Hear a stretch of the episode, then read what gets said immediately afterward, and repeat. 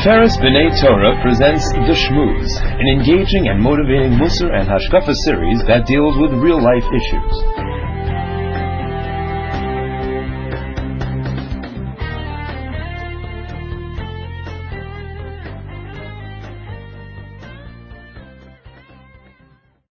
We're going to begin now the Megillah, Megillas Esther, Perek Aleph.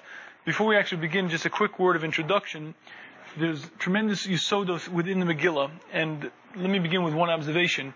The first observation that any child realizes is that you will not be able to find the name Hashem in the Megillah. If you ever tried this, you go into a second grade class and, and uh, challenge them. If you're substituting, challenge them, tell them, uh, okay, fellas, the first first boy in the class who finds the name of Hashem in the Megillah gets a ten dollar bill. Obviously, you know you'll be able to keep your ten dollars well in your pocket because the name of Hashem does not appear in the entire Megillah. The Gemara explains this. The reason for this is because Megillas Esther is actually a play on the word Esther from Hester Ponim, that in the Golos, in the exile, Hashem, while Hashem constantly does miracles for us, it's always the Hester Ponim, it's always hidden. And in fact, all of the various nisim that Hashem did with, throughout the time in the Megillah are always behind the scenes so that you could look at the events as just a palace intrigue, just an interesting event with Achashverosh, with Haman, with Esther, and just strange coincidences that occur. But the reality is that is Hashem behind the scenes running the, the show. The Megillah, which was written by Esther and Mordechai B'ruach HaKodesh, was written with the understanding of teaching the Israel this you saw that Hashem works behind the scenes. Let's begin with Pasuk Aleph. The first Pasuk begins. Vahi b'mei Achashverosh. It was in the days of Achashverosh. Who Achashverosh? He is Achashverosh. Hamolach mehodu vad Kush, who reigned from Hodu to Kush. Sheva ve'esrim umeya Medina. 127 Medinas. Many observations on the first Pasuk. The first point that's worth understanding is Rashi the comments on who Achashverosh. Typically, people misunderstand who Achashverosh was. If you'll ask a young child learning the Megillah for the first time, they assume Achashverosh is a Melech Tipesh, she was a foolish king, etc. Rashi comments openly, who Achashverosh means who Achashverosh, who Berisho, he was in his wickedness, mitchilosav atzofo, from beginning to end. He was a wicked individual. Do not make a mistake, says Rashi. He was neither a simpleton nor a fool. He was a rasha from beginning to end. And as the story unfolds, we'll see more and more exactly the extent of his riches. In any case, the Gemara tells us interestingly that this Achashverosh was actually the second Achashverosh in history. We're told by Rashi that the time period that we know over here is the end of the 70 years of Golos. The Beis Hamikdash was destroyed. We were sent into exile. This is Golos Bavel. For 70 years we sat in the exile in Bavel, and at the end of this time period, Achashverosh reigns. Now, he is not the first Achashverosh. There was an Achashverosh previously who had a son, Dayavish. Dayavish actually allowed the Beis Hamikdash to be rebuilt. This Achashverosh took over from Koresh, who was the king of the Persian Empire, and he now begins his rulership in this time period, and he sends out his, we'll see in a moment what happens in, within the third year of his Melucha. Now, one thing that's very important to note, that throughout the story we're going to see the unfolding hidden observations of Hashem's Hashgacha. One of the amazing Hashgachas is the fact that he ruled over 127 Medinos. The Gemara tells us that there were four men who were slated to rule over the entire Kippah, the entire inhabited planet Earth. One of these men was Achashverosh. And as a matter of fact, previous to the beginning of the Megillah, the Megillah opens up in the third year of his Melucha, third year of his reign. Prior to this, he had been king over the entire planet. And when the Megillah opens up, he now rules over 127 Medinas. The Megillas Sesarim, the Nesivas, on the Megillah tells us that actually this should have been a time of mourning for him. He had previously ruled over the entire planet, which includes another over 100 Medinos. Almost half of his Melucha, almost half of his monarchy had been taken from him and he was only left with 127 Medinos, he should have been by all rights in absolute depression. And yet he made a mishta, he made a party. The Megillas Sesarim tells us the reason for this is because he took this as a sign of divine providence. What had happened was, he had ruled over the entire earth. Rebellions began and he lost almost half his monarchy, yet he found an amazing coincidence. Every single province in which province in which Jews lived remained under his control. It was almost as if you could tell if there were Jews left in that city-state area, it was left within his Medina. If there were no Jews, it was taken from him. It was like a laser was cutting out his malucha. So by the time it was done, he was left with 127 Medinos, only half of the world, but within that half were every single Jew uh, alive. He took this as a sign, it was Shemayim, that Hashem was allowing him to kill the Jewish people. Why is this? Because we know that from the time of the first exile, Hashem always scatters the Jewish people amongst different kings, so that if one king turns wicked, that king decides to kill the Jews in his region, there'll still be a Sheres Apleta, there'll be some Jews left in another reign. Historically, that's what happened. Throughout history, you'll find the Jews were exiled, but there's always Jews spread amongst different kingdoms. He took this as a sign, the Hashgacha, that allowed all of the Jews to reign under one king's rulership. He took as a sign of Hashgacha that Hashem wanted to destroy his nation and was giving it over to him. In any case, at this point, he rules over the 127 Medinas. From Hodiv Kush is a machlokis where the Hodiv Kush are very close, and he ruled over them with an iron fist, or Hodiv Kush are very far. In any case, he was a very powerful king, and he now rules over these 127 Medinos. Yomi Mahem, in those days, Kesheves HaMelech Achashverosh al Kisei Malchuso, when the king Achashverosh sits on his, on his royal throne, Asher Abira, that was in Shushan Habira. Now obviously, because this Megillah was written B'ruach HaKodesh, there's no reason for any extra words. And every time you'll see a word or an expression in the Megillah, you know and understand is it's telling us something. The Gra is bothered by the fact that we don't have to know that his Kisei Malchus was in Shushan Abira. Shushan was the capital, it's very nice. His throne was in Shushan, that's very nice. Why does the Pasuk have to tell us? The Gra says, actually, there's a very interesting lesson from this. And that is that historically the kings of the world were jealous of the throne of Shlomo HaMelech. Shlomo HaMelech had this gigantic platform type of throne that was very intricate and amazingly complex. What would happen is he would walk up to it, and he would walk to the first level. Two animals would stick out their paws, he would step on it, and they would lift him to the next level. Then two other animals would lift their paws, bring him out, he would step onto it to lift him up. When he got to the top of these seven steps of animal after animal, session after session, he would sit down onto the throne, another animal would take the, the crown and place it on his head, another animal would release certain besumim, certain fragrances, and this throne was such an amazing scene to witness the king, Shlomo Melech, sitting on his throne, that all of the kings of the exiles, all of the kings of the various nations were jealous of it. Now, if you remember historically, there was one king who tried to sit on that throne.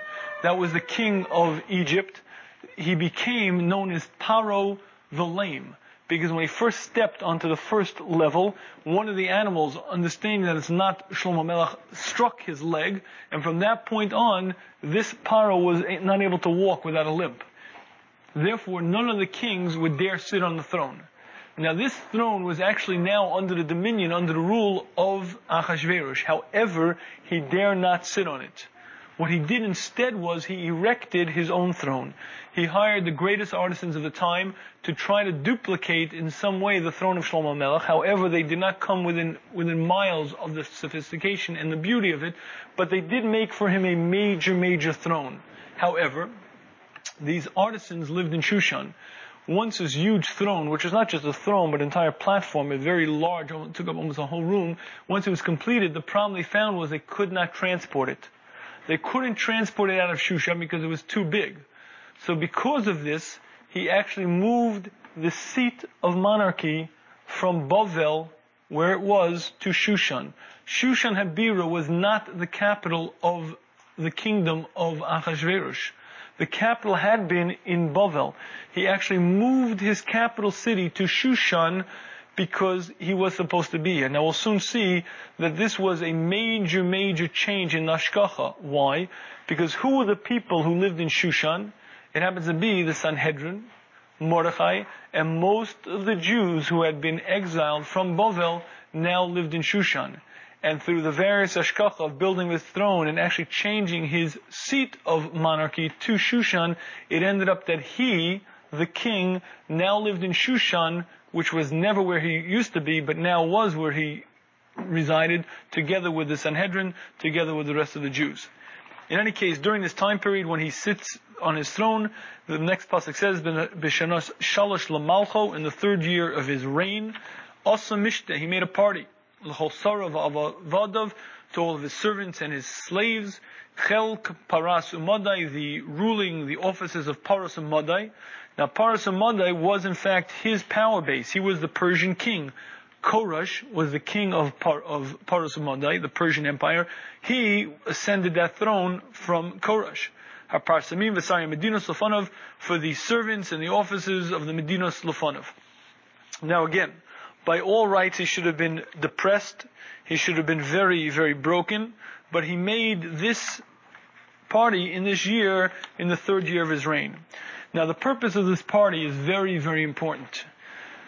Actually, ironically enough, Bovel had been, Bovel had been at war with Persia for many, many years. Now what actually happened was Nebuchadnezzar destroyed the Beis Hamikdash. 70 years prior to this time, Nebuchadnezzar was the Melech of Bovel. Bovel at the time was the ruling power, the area of Iraq, Iran, somewhere in that area. Bovel was the monarch of the, was effectively the ruling power of the earth. Nebuchadnezzar was the most powerful man alive. Nebuchadnezzar, after destroying the Beis Hamikdash, reigned for another 23 years. But after he died, there was a major war in the time of, in the time of Belshazzar. There was a major war between the Persian Empire, Parsamada Empire, and Nebuchadnezzar's remaining empire, the Bavel.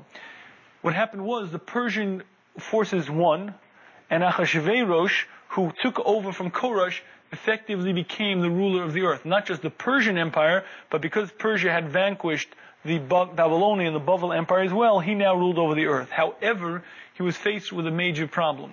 Because it was such a wide area, at one point the entire earth, and even now 127 Medinos, it was so wide, and there were many people that were loyal to Bavel still, he had a problem really controlling and ruling the full area completely.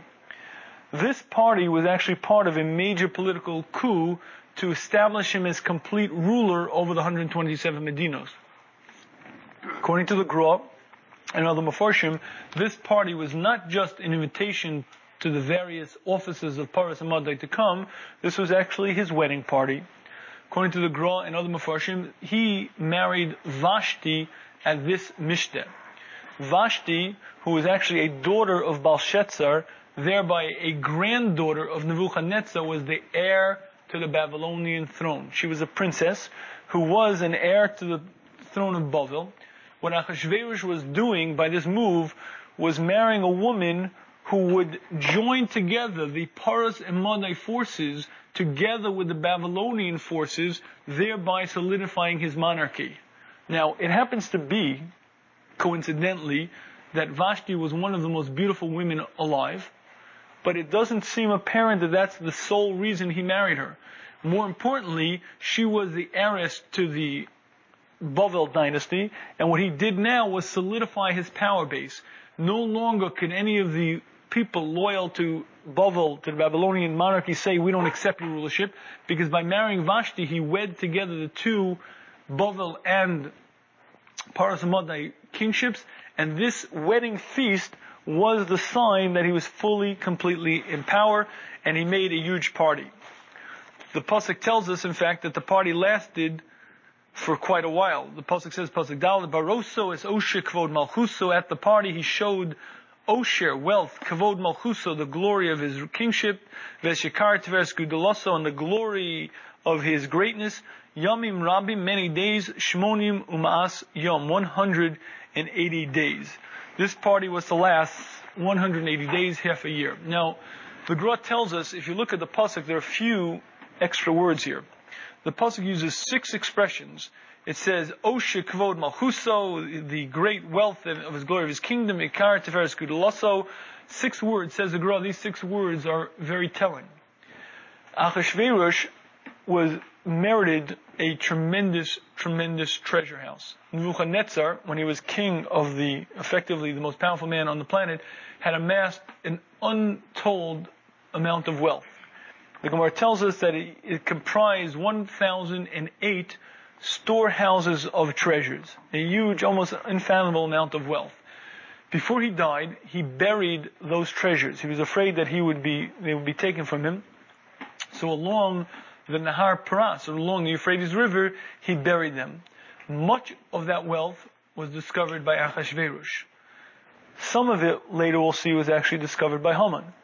But in any case, he discovered the 1008 treasure houses of Nebuchadnezzar because, or actually whether it was he or Koresh that he inherited them from, in any case, Achashverosh had a huge wealth, and each day he showed six of those storehouses to the people at the party. For 180 days straight, six times 180 ends up being the 1008. Each day he showed off another one of the treasure houses of his wealth for everyone to come and see. The next pasuk tells us, at the completion of these days, the king made for all of the nation, all of the nation who are found in Shushan Habira, the Megadol Katan from great to small, Mishte Shiva Jamim, a party for seven days, Bechatzer Ginas Bisan Melach, in the courtyard of the king's garden. Now, the Gemara tells us who is the Am. All the pasuk tells us is at the completion of these days, the king made a party for the all ha'am, all of the nation that are found in Shushan Habira. The Gemara tells us this am refers to Mordechai and the Sanhedrin. Basically, Shushan was effectively what you would call the borough park of the Paras Madai dynasty. The Sanhedrin, the whole am, were invited to this party. And as a matter of fact, the Megillas Sesarim tells us he had a very particular aim and purpose in this party. Why did he first invite the 180 day party, all of the part Saras Monday, and only now does he invite the Am, the nation, Hanimsa Mishushan Abira? His intention was one point. His intention was to get the Yisrael to sin. At this party, we'll soon see, he did everything in his power to get the Jewish nation to sin, but the whole purpose of this party was to invite the Bnei Israel, and particularly the Megadol Vad from great to small. He wanted the Gedolim down to the lowest Jew. He wanted all at this party, because again, this is all part of his plot, which we'll see in just a minute as it unfolds. Then the pasuk tells us as follows. The pasuk tells us, "Hur karpasa techelas."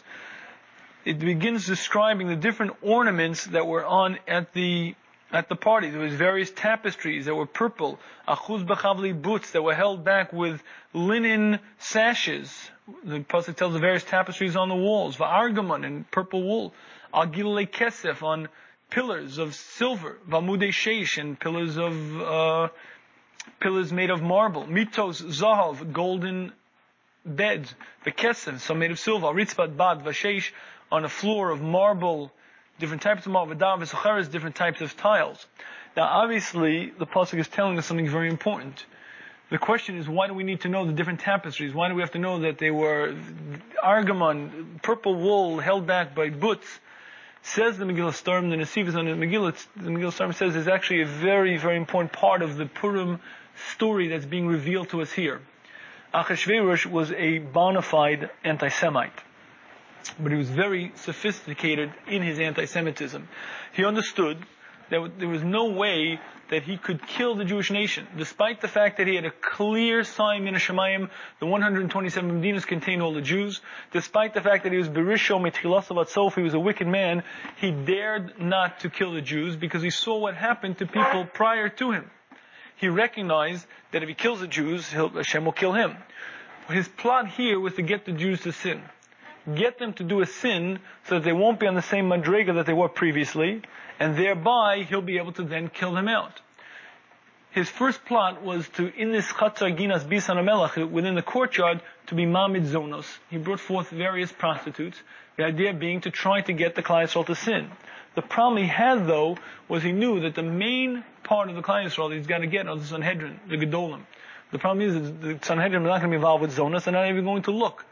Hence, he put up these ornate tapestries, these very complex and sophisticated tapestries, so that the Chachamim will look, at least they'll look up, they'll see something. Additionally, he put on the seats shatnez. Argaman v'butz means he put wool and linen. Now there is at least an Issa Rabbanan to sit on wool and linen. He did everything in his power to entrap the Jewish people. We'll soon see that he did everything to make them do a sin, but not just a sin, to get them to sin in a way that they will be held responsible. The next pasuk tells us, "Vashkot beklei zahav." He gave them to drink with golden vessels. V'chelim mikelim shonim, and he gave vessels from different vessels. V'yein malchus rav ki and the wine of the rav, the, the wine of the malchus was vast, was very varied in accordance to the wealth of the king. The Gemara tells us that at this party he was showing his extraordinary wealth. You were served a goblet, you drank from that golden goblet one time, and that goblet was not brought back to the party. At the seven day party, each of the seven days you were given to drink, each day you were given to drink from other goblets, not from the ones that had been used before, meaning he was showing an awesome, awesome amount of wealth. In any case, you'll note the pasuk says the chelim ekelim shonim, and we read this in the trup of, of Eicha.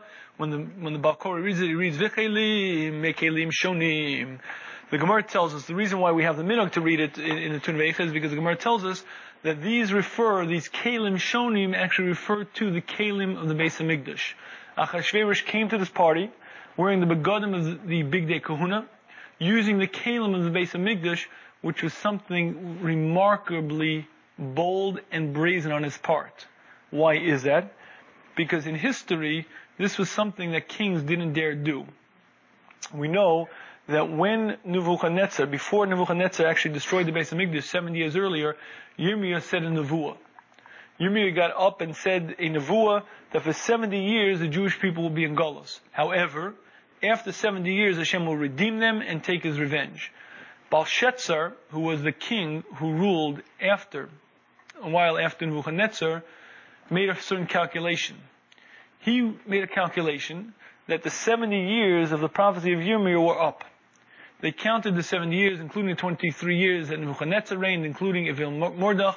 And at a certain point during the reign of Belshazzar, he calculated that the 70 years were up, the Jewish people were not victorious, and he was now the ruling party. Belshazzar was now the monarch. He was ruling on the Babylonian throne.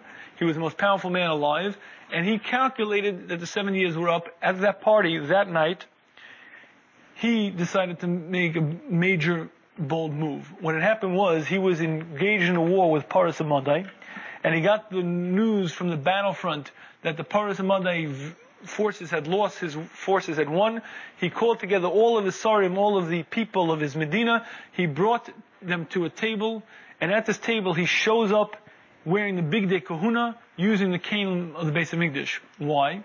Because he knew the prophecy of Yirmiyah was not going to come true. He felt bold enough to do it. Now, if you remember from Daniel, this is the famous handwriting on the wall.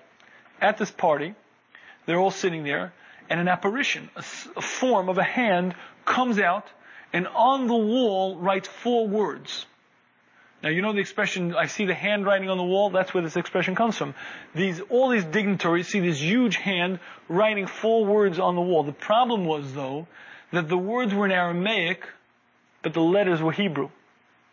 So the, they were drunk, see this unbelievable apparition, cannot read the words, and they start panicking. Belshazzar on his throne and the rest of the Babylonian dignitaries are panicking.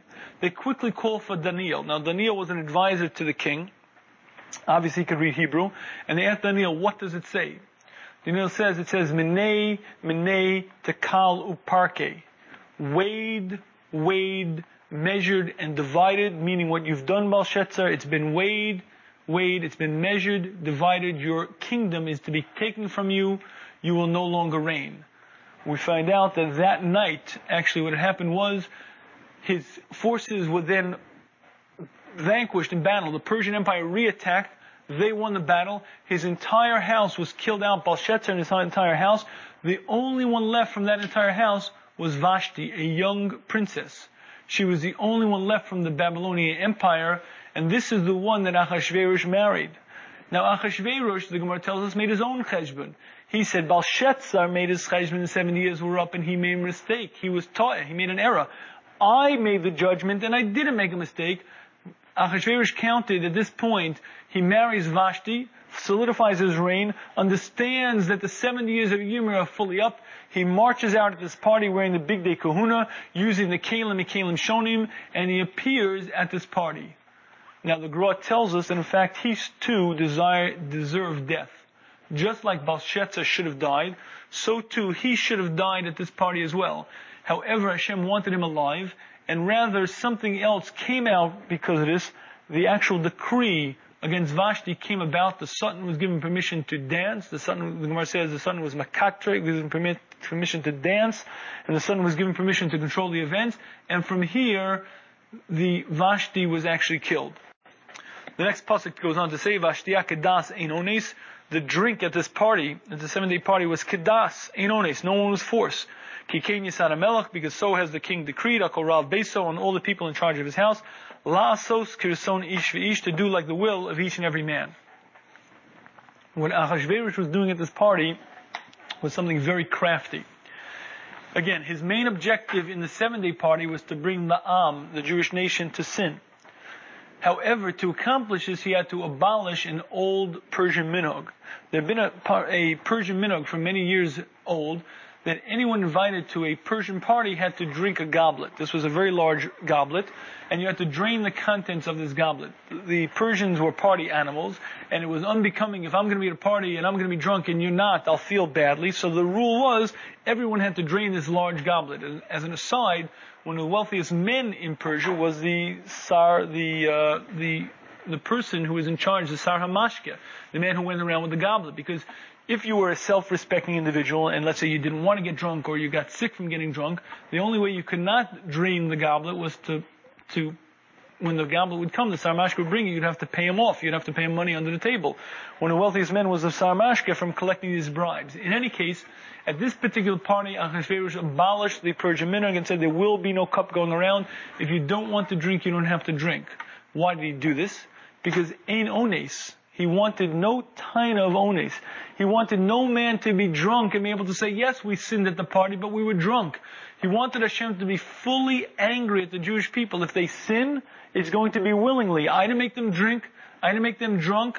Therefore, ain't ones. There's no tur ones, and they'll be held accountable. Kiritzon lasot kiritzon ish v'ish, the Gemara tells us. The end of the pasuk says to do like the will of each man.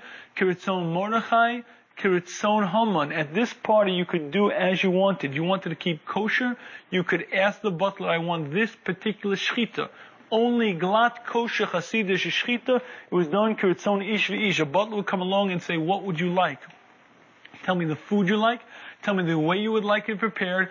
And again, there was no onus. There was no taina that Achashverosh, you forced us to eat tray food. If you wanted not to eat tray food, you didn't have to eat food. You could eat whatever you wanted. You could eat the most kosher food. You could eat not kosher food. It was lasos kurson each for each, to do like the will of each man. The next pasuk tells us, Gam Vashti Amalka asasa mishte noshim. Vashti Amalka also made a mishte noshim, also made a party for the women, base malchus at the king's throne at the king's palace, to the king Achashverosh. Now the Gra tells us that this too was part of the Hashgacha of Hashem. There was no reason for Vashti to make such a party.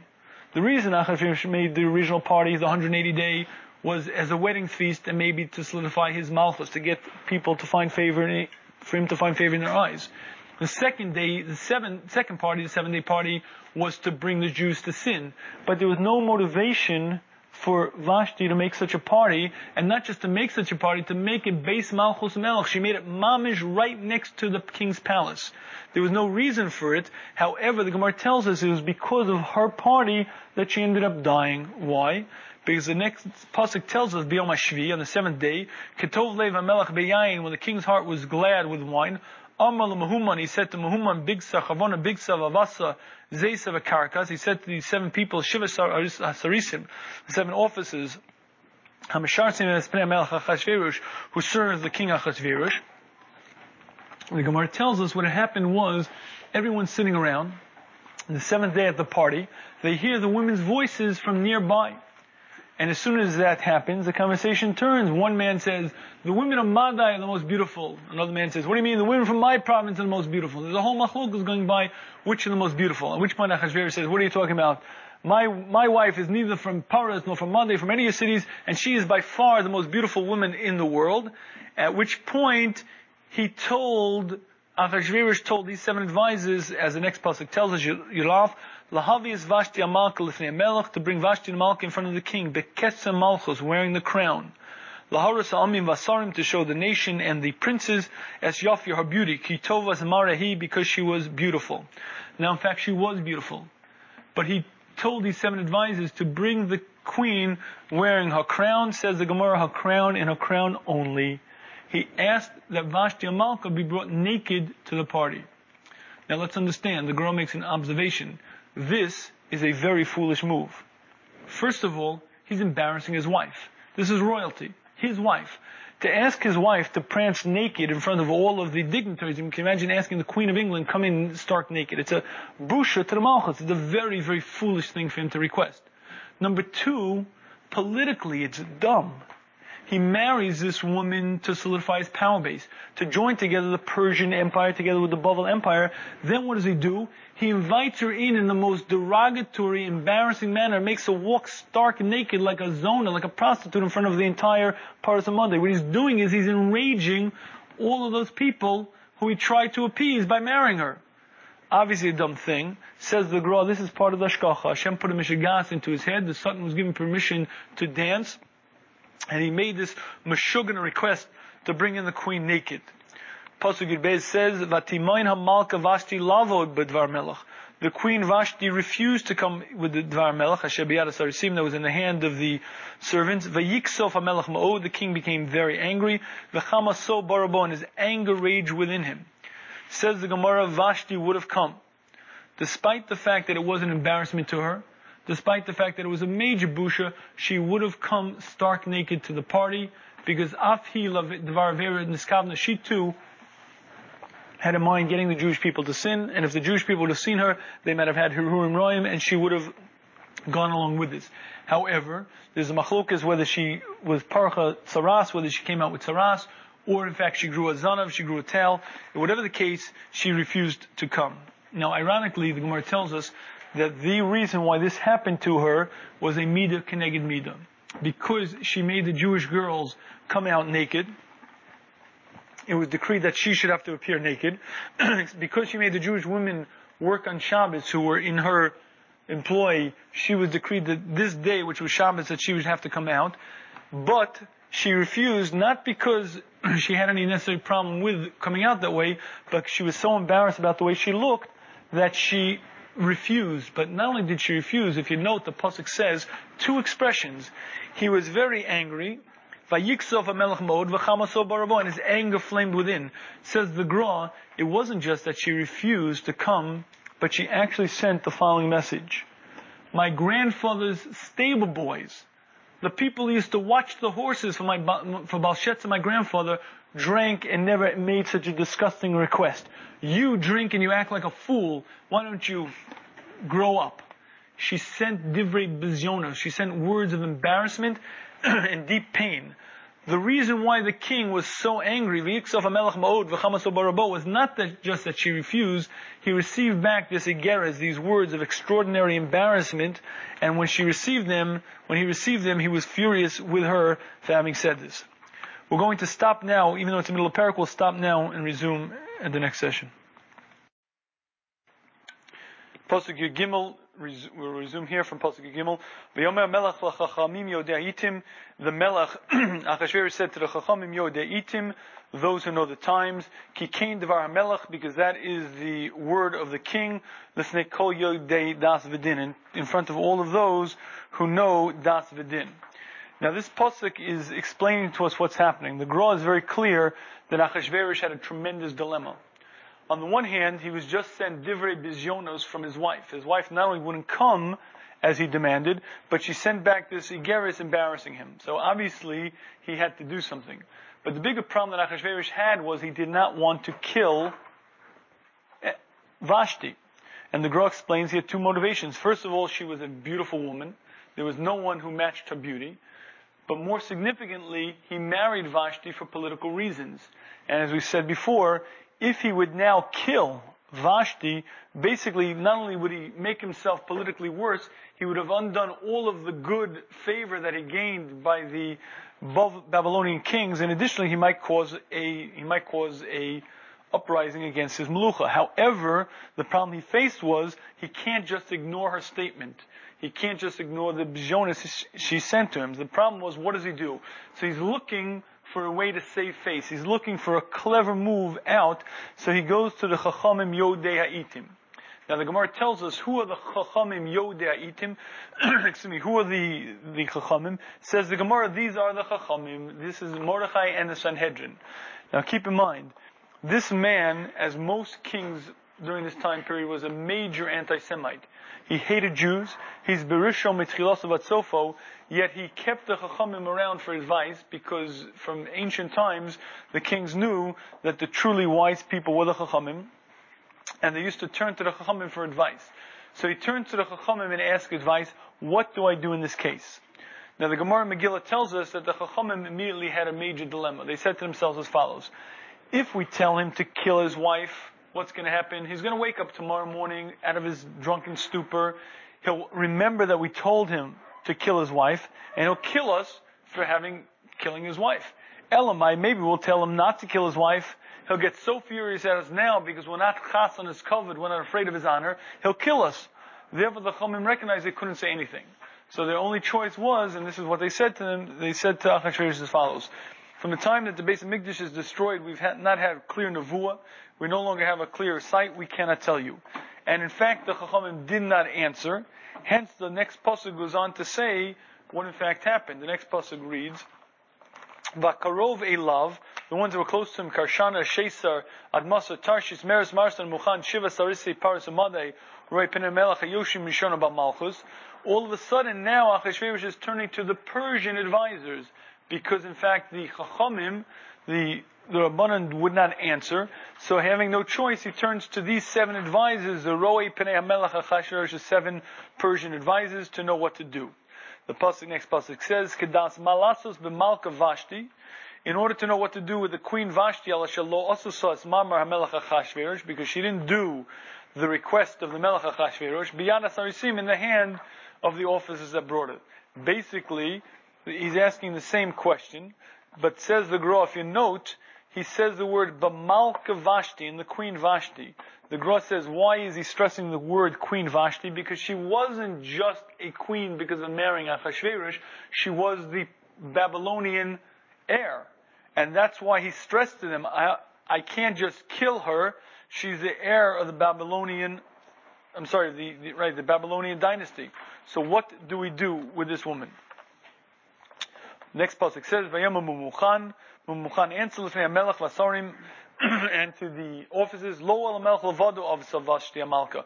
It wasn't to the king alone that Vashti did this terrible thing. Kel kol asarim amim to all of the officers and all of the nations, asher b'chol medinos melech Achashverosh, that in all of the kingdoms of the melech Achashverosh.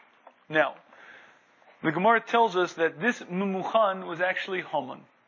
However, the Gemara says that a hedyot kofetz barosh, a plain man will jump to the head. Meaning, of the seven advisors, Haman was not the head advisor. We're now early on in the Malucha. We're in the third year of Achashverosh's reign. Haman does not become powerful till many years later. He was an advisor to the king, but he certainly was not the main advisor, and he was just one of many advisors that the king had.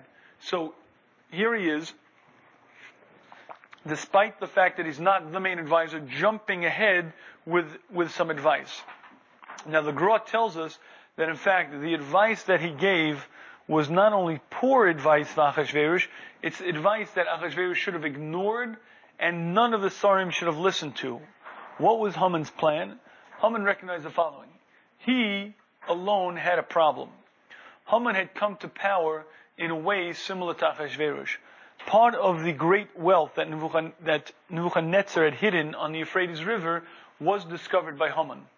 Haman one time was on the banks of the river and somehow through various hashgacha discovered the great wealth, discovered some of the treasures, and he ascended to power because of that. Now as soon as he became wealthy, he married a very fancy woman from a very royal family, And soon thereafter, he faced a major problem. That major problem was that his wife not only didn't respect him, his wife was mocking him. She said things to him like, look what kind of family you're from. You're from the simplest family. You're from a peasant family. Why should I listen to you? Why should I respect you? And Haman faced a major domestic issue. His plan was not only not in Achashverosh's interest, it was completely in his self-interest. He decided that here was an opportunity for him to gain control over his own house. And in fact, we'll soon see that the entire plot that he lays out was strictly created so that he should be able to rule over his wife. One more step also to keep in mind that we read Parsha Zachor close to Purim because we have a Masorah that Haman is Mizera Amalek. And because he's Mizera Amalek, we Timcha Zecher Amalek close to Purim. In fact, this Mumuchan, the Gemara says, is from Agag, is a descendant of Agag the king. In any case, he gives, he says this advice, Pasuk Yud Zayin says, Ki yetzi dvar malka kol anoshim, the words of the queen will go to all of the women, lavzos balehem beinehem, to embarrass their husbands in their eyes, ba'amram, when they'll say, hamelech achashverosh amar lahavi is Vashti Malka. The king Achashverosh said, bring Vashti Malka of, in front of him, v'lo and she wouldn't come. So Haman says, this is what the various women are going to say and the next pasuk says, "Vayomazeh." In this day, Tamona Saros Parasamadai, the Saros, the princesses of Parasamadai will say, "Ashashamu," as the Malko heard the word of the king, "L'chol Sari Melech," to all the Sari Melech, "Ukedai bezayon v'kesef," and there's going to be a tremendous amount of embarrassment to us. Says the Gra, what he was really saying is that people will no longer refer to the princesses of Paras and They will no longer say Sare, but they'll start saying Saros. The women are going to be in charge. What you're going to do is you're going to have a rebellion. You're going to bring about an entire women's lib movement over here. Why? Because what will happen is these women will say, listen, no more powerful man than Achashverosh called his wife, and she said, I'm in charge. So they're going to learn from her, and they're going to do the same. There's going to be a tremendous amount of embarrassment. The next pasuk says as follows: Ima melach toviv, it's good for the king. Yetzei dvar malchus milfanov. The word of the king should go from, from in front of him. Mikase bedase paras and it should be written in the chronicles of paras in the Persian chronicles. V'lo yavor, and it should never be changed. Vashti. Vashti would not come in front of the king Achashverosh. Umalchusa and her kingdom. Yitain amelech l'ruusa. The king will give to her friend Hatova mimena, who is better than her. Now, please note that what Haman is saying is that it's not just me. What he's stressing over here is that this is a problem. Lo It's not just Achashverosh a problem. It's not just him, but additionally all of the people of the land will have the problem. Now, obviously, this wasn't true. Achashverosh didn't have a problem with his wife the other Sorim, the other officers of the court, didn't have a problem with his wife. So he's saying words that, if you think about it, really don't make a lot of sense. He's saying that everyone's going to have a problem. No one else had a problem except for him. No one had situations where the wife was embarrassing him in front of him. And yet, we're going to see in a minute, not only is his advice accepted, but it's received very well. He goes on to say, V'nishma piskan melech, it should be heard the decree of the king. Asher Yaseh B'chol Malchuso, it should be done in his entire kingdom, Ki Rabahi, because it's great. V'chol Nashim Yitnu all the women should give honor to their husbands, L'megadol V'ad from the smallest to the greatest. This should be the decree that all the women should give honor to their husbands. Now Pasuk says the words, Vayita v'davar b'nei hamelech v'sarim. The words of Haman found favor in the eyes of the king and the officers. And the king did as Muchan says, as Haman said, says the Gra, you see from here one of the amazing steps of Hashgacha, of Hashem being involved in the events. There is no way that the advice of Haman should have been accepted. Not only was it self-interest, it was directly opposed to Achashverosh's will. What Achashverosh was looking for was a way to save the queen. For political reasons, because she was the heiress to the dynasty. For personal reasons, because she was beautiful. He, this guy gets up, the last of the advisors gets up, speaks first, speaks out a problem that he's having, namely, there'll be a woman rebellion, which is what he's suffering for. He says everyone else is going to have the problem when they don't have the problem. And vayitav adavar, the matter found favor in the king's eyes and in the eyes of all of the sarim. The Gra says here is a situation where you see where Hashem changes the nature of people's hearts. And as the Gra says, Mahapech libo shaladim. HaKadosh Baruch changes the heart of a person because even though it wasn't for their good, they accepted it as a good. And again, this was all done for the Tzarech HaNes, for be able to kill Vashti, so that eventually Esther should be able to ascend to the Malchus. The next pasuk says, Vayishlach Svarim el Komedinos Hamelach. They sent out books, they sent out chronicles to all of the kingdoms of the king, El Medina Umedina Kichsava, to each nation in its language, meaning they sent it out each each Igeris was sent out written in the language of the local custom. Vel am va'am kil shano, and each nation in its language. Lios kol ish sore bebeso, each man should be the king, should be in charge of his house. Umidaber kilashon amo, and speak the language of his nation. Again, this was an issue which Haman faced. His wife did not want to speak his language, she wanted to speak her language.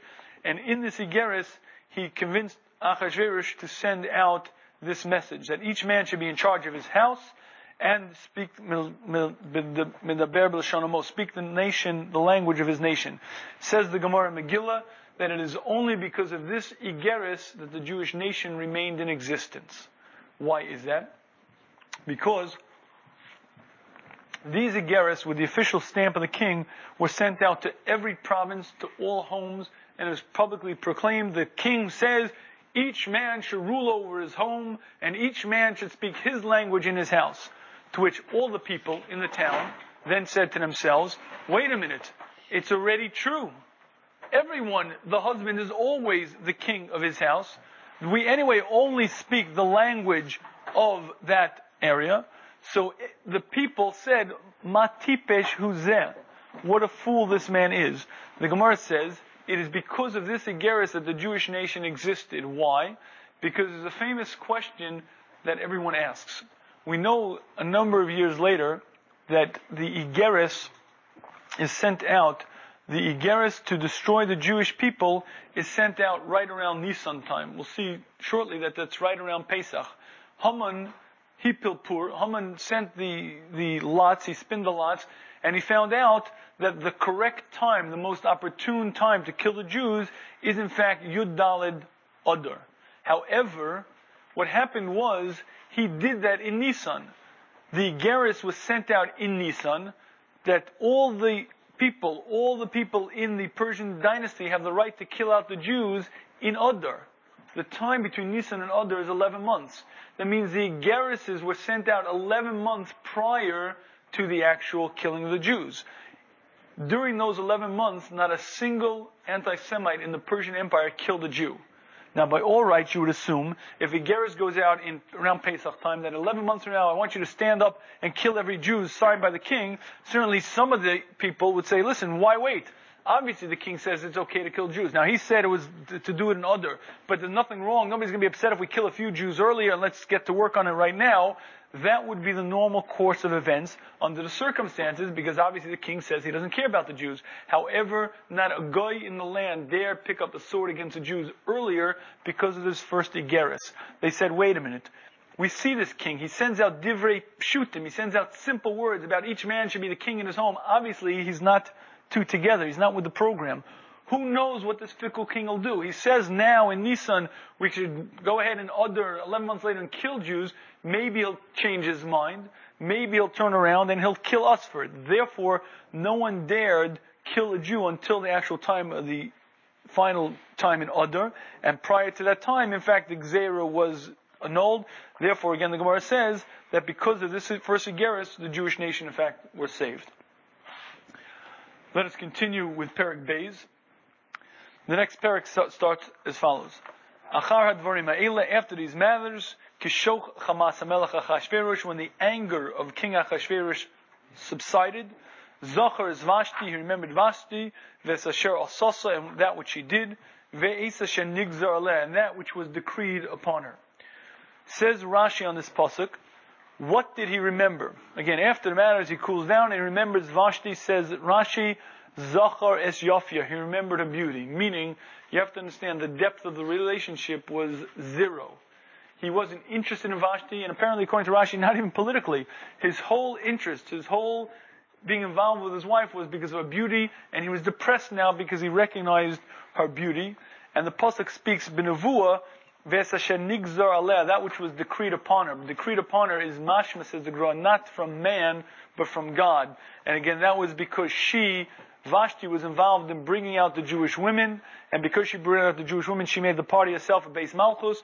Because of that, the son was given Rishus to Mimrakid, and that's why it was decreed upon her that she should die. Additionally, Achashverosh was involved with the, using the bigdei kehunah. Bottom line is, it was a Gzera Aleha.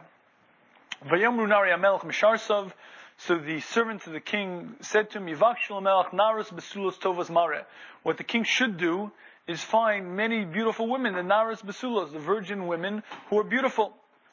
Now, let's keep in mind, Achashverosh already had quite a number of wives. They basically said to him a piece of advice, you're looking, you're depressed, you're, you're broken because you don't have that beautiful woman let's create a beauty, beauty pageant. Send out all the Pekidim, send out offices to all the various cities and provinces, and bring forth the most beautiful women. In fact, Pasuk Gimel says, Vayifaked Hamelach Pekidim, the king sent out officers, Bechol Medinas Malchuso, to all the nations of his rulership, the Kapsu es Kolnara Besula Tovas Mara, they gathered together all of the women who are virgins who are beautiful, El Shushan Habira to Shushan the capital, El Beis Anoshim to the women's harem, Al Yad Hegai Sris Melech, monitored, watched over by Haggai, the officer of the king, Shomer Noshin, the guardian of the women, Venosan Tamurkehem, and they were given their oils and their anointments. Says the Gemara, you see the difference between David, the tzaddik, and Achashverosh, the Rasha. When David Melech was old, they said Yavakshu Lamelech Nara. They wanted to find a woman to help David. Clothing no longer worked for him because he cut off the beged of Shaul, he cut off the corner of the garment, so he was no longer able to be warmed by clothing. So his advisors advised that he should look for a, a woman, a young woman. When this happened, they made an, an, announcement that the king was looking for a bride. They, everyone lined up to give their daughters over to the king. However, says the Gemara, when Achashverosh announced, when they named, actually announced in the name of Achashverosh that there's going to be a beauty pageant to bring forth all beautiful women, bring them forth, all of the fathers hid their daughters. Why, says the Gemara? Because the arrangement was very simple. There were going to be hundreds and maybe thousands of women brought to Achashverosh. One of them was to become his wife. One was to become the Malka. What was to happen to all the rest of them? Basically, each one he would live with. But he would live with her one time. If she was selected as the queen, then fine, she became the queen. If not, she was sent to the harem it was not considered appropriate for a woman with whom the king lived to then be able to marry somebody else that was considered a bezoin to the king. If you live with a king, you can't live with anybody else. So she remained in the harem the rest of her life, husbandless. Meaning, a father said to himself as follows, I'm going to present my daughter. If he accepts my daughter, she'll be queen.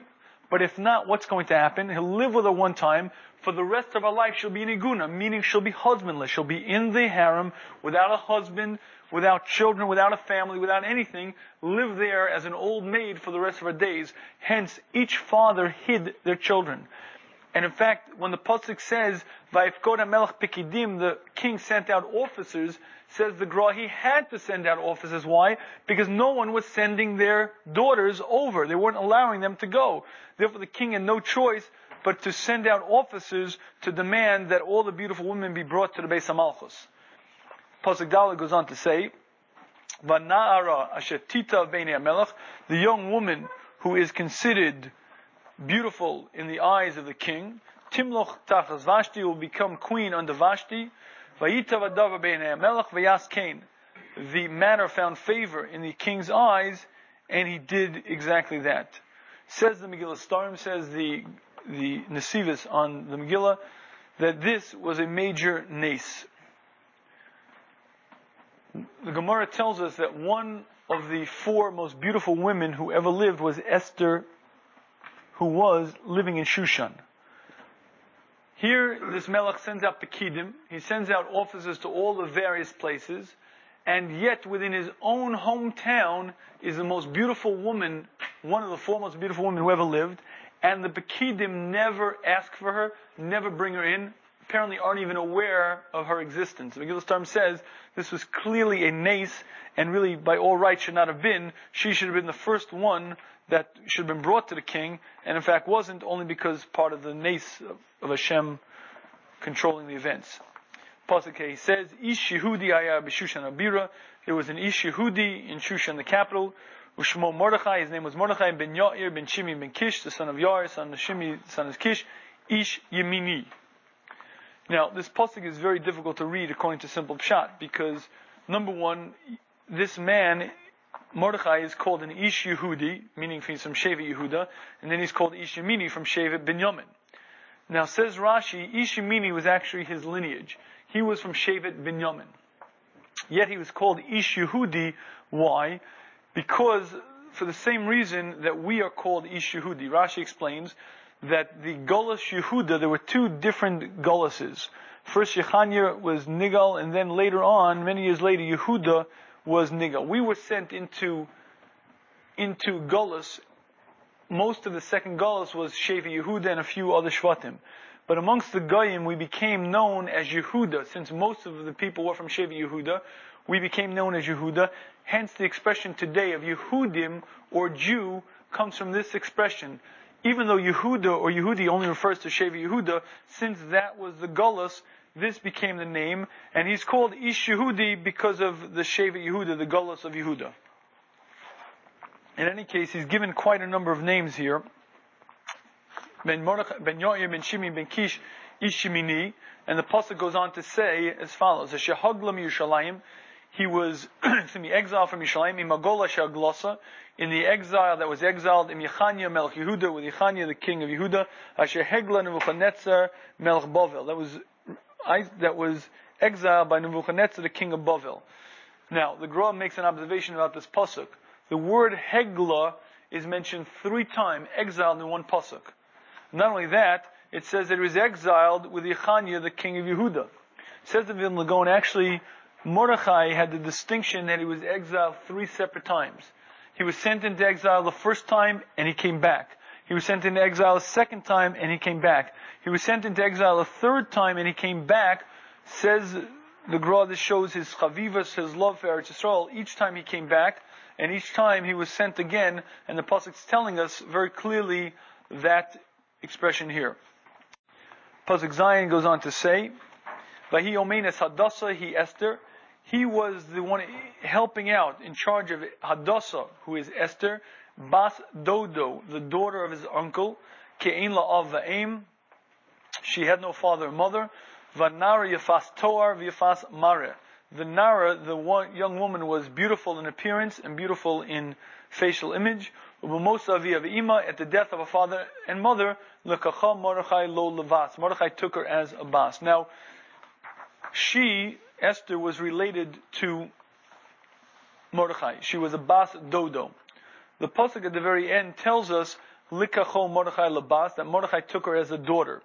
Is a machlokas in the Gemara where that means literally he took her as a daughter, meaning he adopted her as a, a daughter, or Likacho lebas means he took her as a bias, he married her. Rashi on the Megillah assumes that Pashup Shad is he married her. And in fact, there's at least a full tzad to say that Mordechai was married to Esther, and she was an Ashes Isha at the time. In any case, the pasuk is very clear that she was Yifas Toar Vitovas Mara, which refers to two different attributes. Yifas Toar means she had a beautiful image. A Toar is an image, Vitovas Mara, and it was not only was a facial image is beautiful, the whole complete image was beautiful, and again, she was a remarkably beautiful woman. And again, that's what the the Megillah tells us. One of the great nisim is that she wasn't taken earlier. Vahi bi dvar melch v'dasa. When it was when the word of the king was heard, will be kabetz naras rabos el shushan biru. When many many women were brought to Shushan Abiru el yad Hagai on the hand of Hagai. Vatilakach Esther Beisamelach. Esther was taken to the king's harem el yad Hagai shomer hanoshim through Hagai the shomer hanoshim. Says the Vilna Gaon, this is the point where the story changes. Basically, the pasuk says, "Vishama dvar melech." The word of the king was heard people came to Achashverosh and said, you're making a total blunder. You're searching for the beautiful women in the world. The most beautiful woman is right here in Shushan. Why are you searching? Why are you looking all around? Right here in Shushan is the most beautiful woman right here. When he heard that, that's when they sent the Pekidim, because until this time Esther was able to hide herself, but once that message came, Esther was no longer able to hide herself. Now we'll see throughout the Megillah, every step of the way, Esther does everything in her power to make sure that she's not taken to the base of Malchus. The Pasuk says as follows, once she is brought to Haggai Shomer Noshim, Pasuk says, Vatita vanar be'inov, the Nara, Esther found great favor in Haggai's eyes. Haggai was the one in charge of the harem. She also found favor in front of him.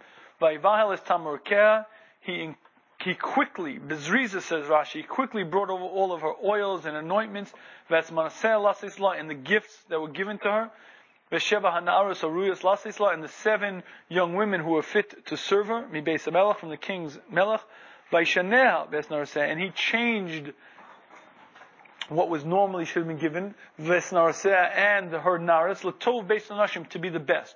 The simple reading of the Pasuk is, she found great favor in Haggai's eyes, and he gave her the best maid servants, and the best manoseh, and the best presents. Says the Vilna Gaon that actually what's going on is, again, part of the great nace of the story. She kept Shabbos and kosher in the Beis HaMalchus. Unbeknownst to Haggai, she was Jewish. Haggai gave her the seven women. Unbeknownst to Haggai, that she being Jewish, she gave him seven Jewish maidservants to serve her. He gave her food, and unbeknownst to him, he gave her food that ended up being kosher. He also gave her Hassach as an advisor. Hassach, the Gemara tells us, is Daniel. Basically, she kept Shabbos, she kept kosher, she kept all of the mitzvahs in the Beis HaMalchus, all the while unbeknownst to the kingdom that she is a Jewess. Part of the nace, again, was the fact that he provided all these things without knowing it. And secondly, despite the fact that she was keeping all the mitzvahs, no one knew that she was Jewish at the time. Pasuk Yud says, Lo higida Esther es amav es moladata. Esther did not tell over her nation or her birthright. Ki Mordechai tziva because Mordechai commanded her not to tell. Now, the pasuk is very clear that Mordechai told her not to tell, and Rashi explains to us why is it? Because Mordechai was doing everything in his power to ensure the fact that she gets out of the Beis HaMalchus. Let's keep in mind, according to at least one mandam in the Gemara, she's an Ashes Ish. She's married to Mordechai. But even if she's not, even if Mordechai only was Lokachol Labas, even if Mordechai only took her as a daughter, he's still a guy. You have a Jewish woman who's taken as a captive against her will, potentially to marry a guy. So Mordechai does everything in his power to ensure the fact that Achashverosh will not marry this woman. So what does he do? He says, do not mention your birthright. Why is that? Because Esther was from beis Shaul HaMelech. Esther was from royalty. Typically, a king will only want to marry from a royal family. Mordechai said, don't say where you're from. They'll assume you're from a mishpachas bezuya. They'll assume you're from a lowly nation. Don't dare say you're from Shaul HaMelech, because if you say you're from Shaul HaMelech, they'll right away jump on it as an opportunity to grab you. They'll want you more. Mordechai did everything to tell her to get out of the palace. Despite that fact, Pasuk Yud says as follows. Yom v'yom, each and every day, Mordechai lefei chatzar beis Mordechai would walk in front of the courtyard of the women's harem. Ladas Shalom Esther, to know the peace of Esther, to know what's happening with her. Umaye and what will be done with her. Rashi on this pasuk says a very interesting thing, that Mordechai was one of two Tzaddikim who were given a remez Yeshua, who were given a sign that a great salvation was going to come from them. Those two Tzaddikim are David and Mordechai. David says Rashi, what happened to David was he was walking in the woods one day and he was attacked by a mountain lion. And he was victorious. He beat single-handedly, and I believe it was even without weapons, he just was able to kill a mountain lion. Then he was later walking and he was attacked by a dov, he was attacked by a bear, and again he beat the bear. Right after that was the whole event of Goliath. Right after that, Goliath laid out his challenge against the Jewish nation. No single warrior from the Jewish nation had the courage to fight against him. David Melech said, why did Hashem send the bear? Why did Hashem send the lion as a simon that I will have, just like I destroyed them, so too I will destroy Goliath? That was a remez Yeshua. He took it as a sign that Hashem will save him from Goliath, and apparently that gave him the courage to stand forth and actually kill Goliath. So too, Rashi tells us, Mordechai also had a simon Yeshua, had a sign that is going to be a great salvation. He said to himself as follows, why is it that this great tzaddikus, Esther, should be taken to live with a Nochri, to live with a guy? It obviously is a sign, Shasid Lakum Lashir Yisrael. It's obviously a sign that a great salvation will come to Yisrael. Therefore, Rashi says that's what the pasuk is telling us. He went in front each and every day in front of the Chotzer Binas. Um, he went in front of the king's harem every day to know Ladas Shlom Esther because he knew that a great Yeshua, a great salvation was going to come to the Jewish people through Esther. Now the Rishiva, concerned, asked a kasha, almost a stira between these two Rashis. Apparently Rashi and Pasuk Yud just told us that Mordechai did everything in his power to get Esther out of the base of Malchus. He said, don't say which royal family you come from, and we'll see later on. He gave other advice to ensure the fact that Esther is thrown out of the monarchy, out of the palace. Yet here Rashi is saying that he had a simon Yeshua. If this woman is taken to live with the guy, it's obviously a sign that Hashem is going to bring a salvation for the whole Jewish nation. So if it's a sign that Hashem is bringing a salvation for the Jewish nation through this woman, what are you doing everything in your power to get her out of the base of Malchus, it sounds like you're working against Hashem's plan. So Rishiva answered that this is one of the Das Torah concepts that Hashem has His system and we have our job. Our job is to follow Shulchan Aruch. Shulchan Aruch says if a woman, a Jewish woman is taken captive, we have to do everything in our power to get her out of that dangerous situation. All the while knowing that if in fact she's taken, Hashem has a master plan, Hashem has a bigger picture and wants her to be there to save the Jewish nation. But that's Hashem's cheshbon. I have no right to enter into those thought processes, even if I know it, even if I know it in nevuah, even if I have a remez, that's Hashem's geschäft, that's the way Hashem runs the world. I have to act with Shulchan Aruch. Shulchan Aruch says clearly that if a Jewish woman is captured, I have to do everything in my power to free her, and in fact that's why Mordechai did everything he could to get her out. For more information about Tiferes B'nai Torah and the Shmooze, or to listen to the Shmooze online, please visit us at www.theshmooze.com or call 1-866-613-TORAH.